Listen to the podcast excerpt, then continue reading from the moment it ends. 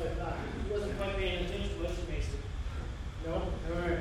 After uh, Christmas Eve, Ashley comes up to me and she says, That was really good and short. Can you do that on Sundays? Uh, all right, you know, at least, at least she's honest, right? Right, Janet? She's honest. You know. Uh, and, and, and, you know, so I'm going to pick on her today because, you know, let's be honest, uh, you know, Josiah, I go home real quick just to check in, and, and both boys are still in their pajamas. It's 9.30, not 9.30. They're in their pajamas, sitting on the couch, and I said, guys, you got to get dressed. And Josiah's like, why? I said, it's Sunday. And he went, it's Sunday? Like, he had not a clue it was Sunday.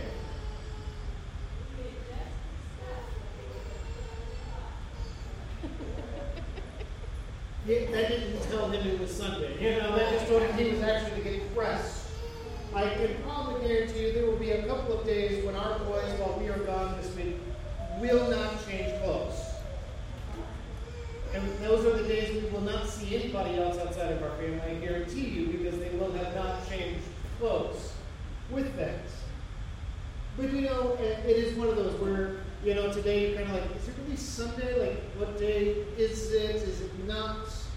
You know, and I'm here just to say, it's still Sunday, all right? And it will be to you, but tonight. And, and then tomorrow's Monday, but no school, so you're okay there, right? Well, here we are, the Sunday after Christmas.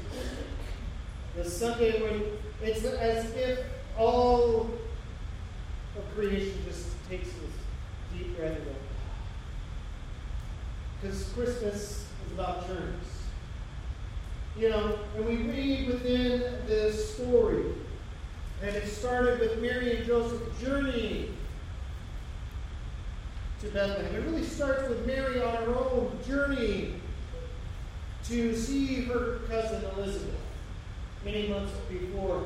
And, and we read that shepherds are on their journey. We read uh, that magi, wise men, or kings, really just stargazers, started a journey. We don't know how, they probably had the longest journey. It could have easily taken them a year or more to get to where Jesus, but it is as if Christmas ends the journey, where everyone kind of just sits back and goes, ah, it's done. And for you parents, you probably are kind of like, ah, it's done. And then you're like, uh, is it really ever done? You know, moms get the gifts a lot of times. Like uh, Alicia does a lot of the shopping for our kids. I finance it. She uh, shops for it. Works out well, doesn't it? You know, most of the time I actually know what they're getting beforehand. Uh, there was one gift that it was from her and somebody else. I'm like, what about me? She's like, no, you don't count on this one. Right. It was a leotard, I believe, uh, for sis. Uh, you know, not that I know anything about leotards. They're, you know. Uh, but she's like done, and then what happens is for us husbands, it's now our job to put everything together. And so I spent an hour or two putting one of the boys' gift together last night, uh, yesterday afternoon. And they thoroughly enjoyed it, but it was like, no, this isn't what I, yeah, no. And you know, we're reading the instructions, and I'm still taking bolts out, putting them back in. I was reading the instructions. I read them all the time. I didn't say I follow them always. you know, and there's times Josiah's trying to hold up his end. It's like, someone go get Alicia. I just need somebody to hold it up a little bit higher, you know, and David's kind of sitting there, like, looking good, Dad. Come on. You know, and then David would get in and Josiah would go sit down. They're taking breaks. They, they learned from Larry on Wednesday nights you know, in the hall. They've seen them work, they work five minutes and then they take a 10 minute break and work five and now 10. You know, and Paul knows what I'm talking about, don't you? Except Paul also has to get a dessert in and during his break time. So, oh, we miss you on Wednesdays, just so you know. We miss you on Wednesdays. So quit basketball coaching and get back into it. So yes, we we Christmas kind of ends, and it's at this point in time in this Christmas story that we kind of get that sense. Mary and Joseph, they do what we do. They sit down to try to adjust the life. We don't know when, we don't know how, we don't know what their decision was, but at some point in time, Scripture makes it clear they decided to stay in Bethlehem. Did that mean they went back to Nazareth and then come back? We don't know. But they finally said, you know what? It's not this journey we didn't necessarily want to be on, but we knew would happen in the census. Ended up not being too bad. So let's just adjust to life. Let's just adjust to this new way of being. And so they do. Joseph being a carpenter, whether it was wood or rocks or both, he finds his job and they kind of adjust in. As much as anybody with a newborn baby adjusts to life. And they get used to it. And then something happens that we realize even yet today life happened. They finished one journey, they're finally sitting in, they're getting used to what life is going to happen, and then another event takes place. We read it in Matthew chapter 2.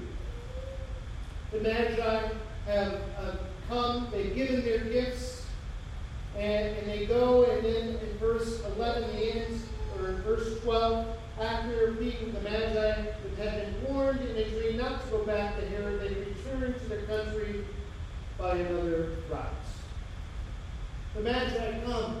They had this planned journey, and they were going to just retrace their steps back. But life happens.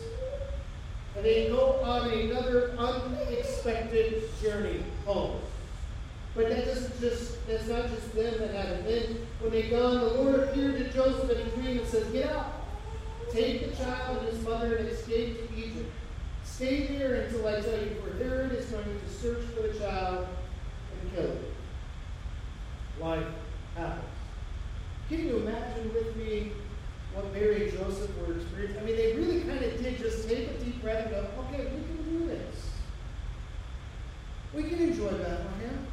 We can enjoy we never would have guessed to be here. I mean, Joseph at this point in time is probably uh, pretty good at dealing with the unexpected. I mean, uh, just a year earlier or so, hey, your fiance is pregnant, not your kid, not you know anyone else's. Yeah, right. You know, but he does it.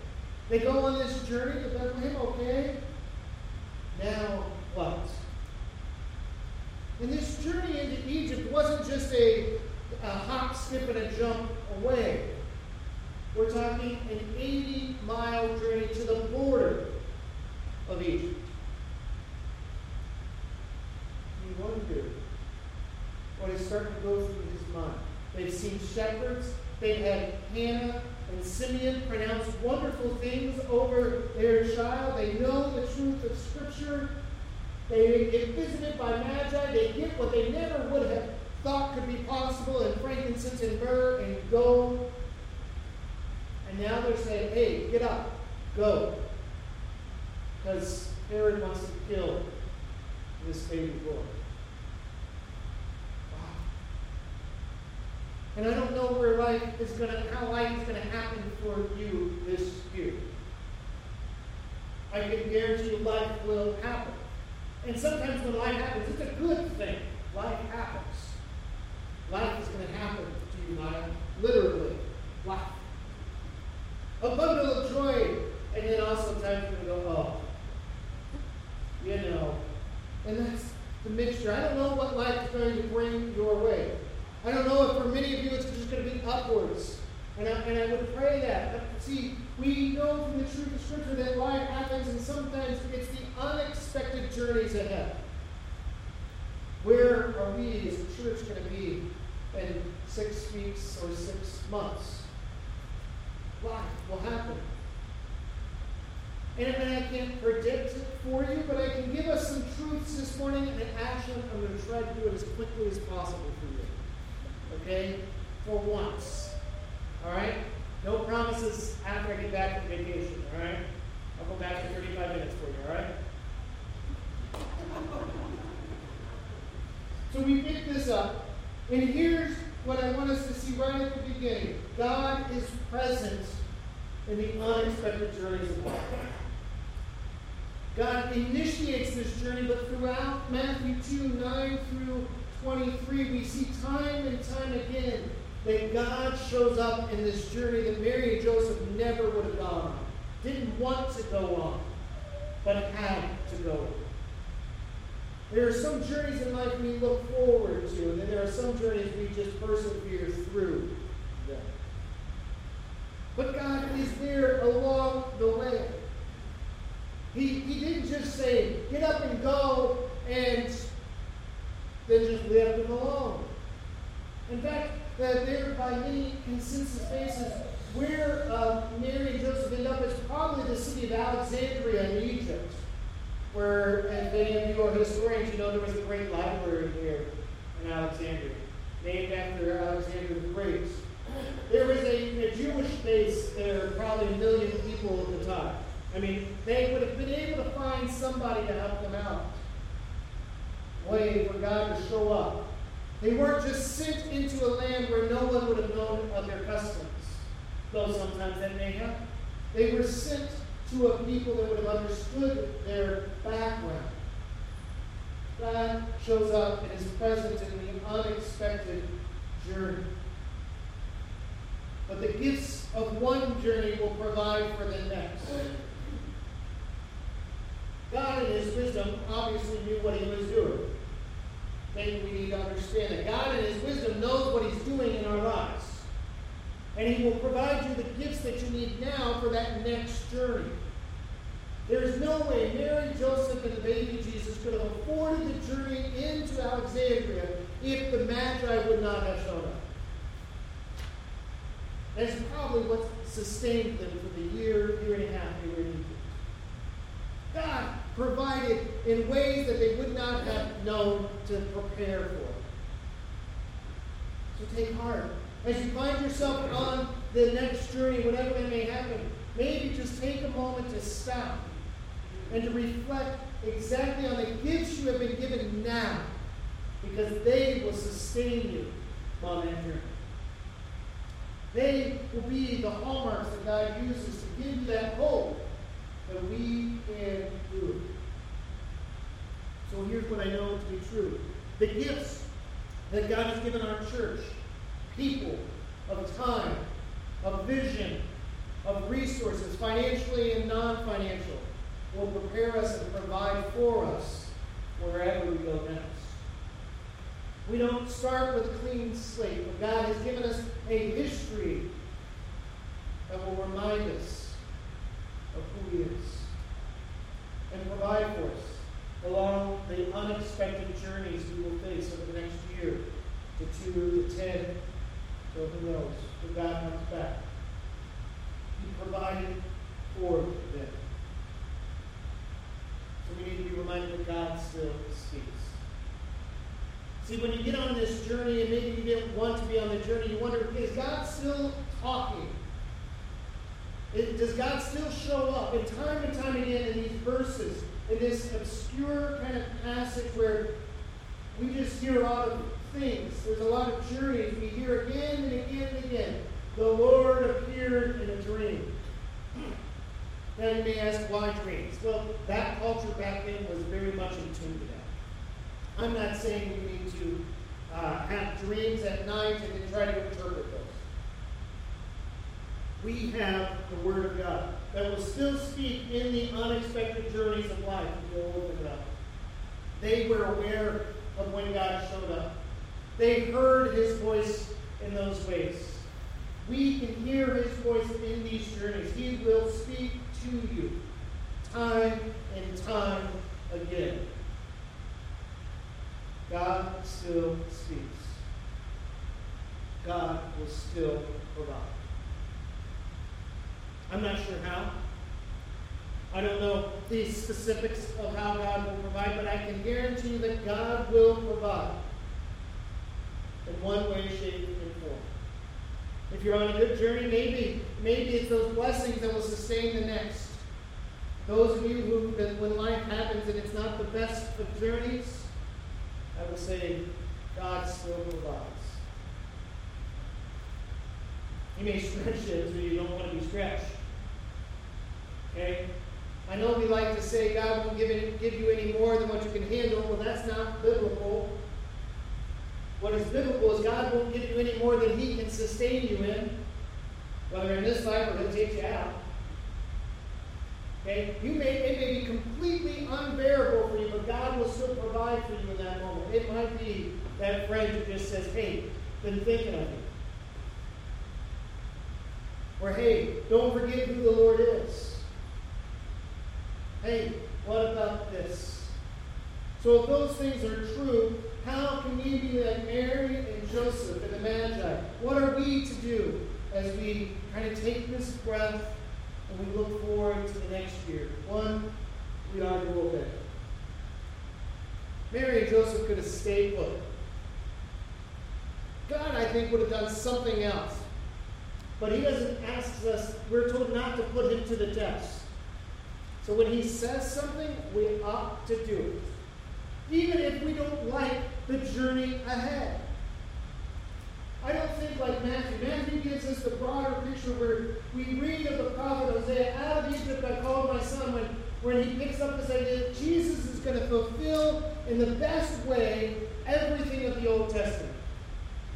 He is going to mimic the journey of Israel. But I don't think Mary and Joseph go, to, oh, Egypt. Hey, I remember what happened back in the Old Testament with Egypt. I think they're going, Egypt? I know. I, what do you mean someone's going to kill my kid? Let me process this. There wasn't it was just get up and go. And they got up and went. Sometimes it's what you and I have to do. We are to obey. Why? because we are to trust. We are to trust. They trust God that they get to Egypt. And then they hear that the great horrible Herod has finally died, and so they are told in a dream, take the child and his mother Joseph to the land of Israel. So they go. And I think what they were thinking is what you and I sometimes think. We'll just go back to what we knew, Bethlehem. Would have been nice. They had contacts. We're talking 12 to 18 months. They, they knew the area. Maybe they left some stuff there. I don't know. You know, they hear it and, and then they realize wait a minute. Herod's son was just as bad, if not worse, than his father. The joke about the great Herod, um, the birth stories, is uh, in the Greek, it was a play on words. You know, they would say it was better to be Herod's kid than his son. And in the Greek language, uh, those two words for pig and son have just one letter difference. Okay? Uh, because they truly, as we see Herod's uh, just awfulness here in Matthew 2, you didn't want to be related to Herod in his final days. I mean, this guy was off focus.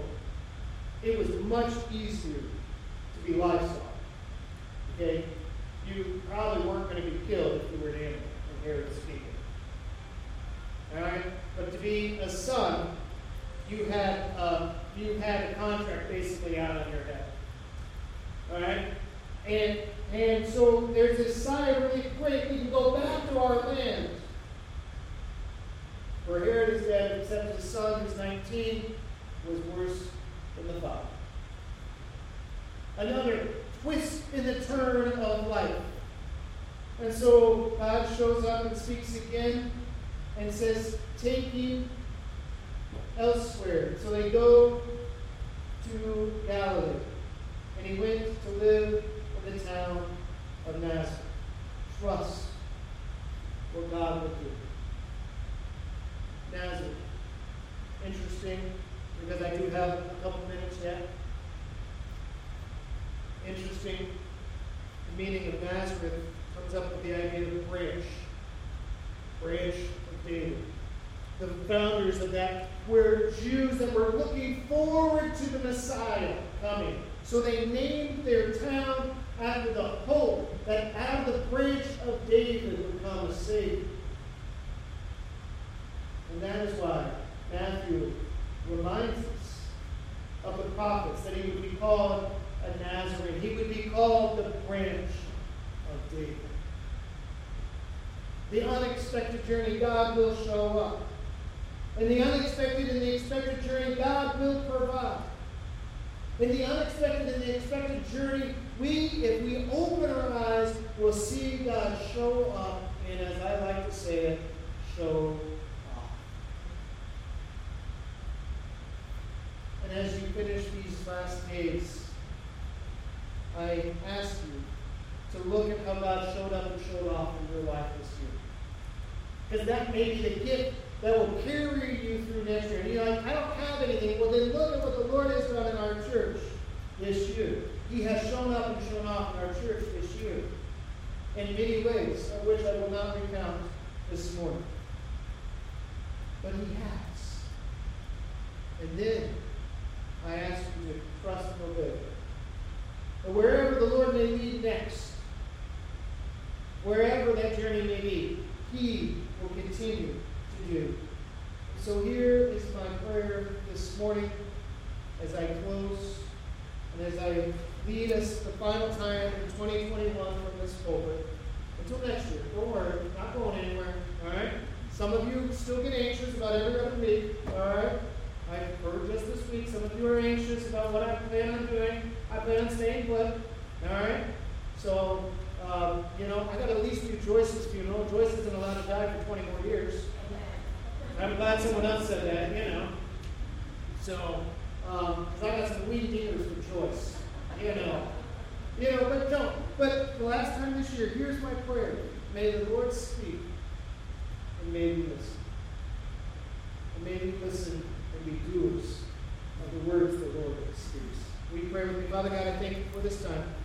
Lord, I ask that you would now help us as we uh, worship you, and we worship you this week, that we would do so trusting you. When you speak, we will go, because we want to be obeyers of the word, not just hearers of the word. And so, Lord, we thank you for your gifts that you have given us. We thank you for what you are going to do. And we thank you that wherever the journey of life may lead us this coming year, you are there. And you will still speak, and you will still provide everything that we need. Lord, I just thank you for that truth. I thank you for this Christmas story that reminds us of that truth. And I ask now that you would be with us as we worship you through this time, this Lord, I just thank you and love you. Pray in Jesus' name. Amen.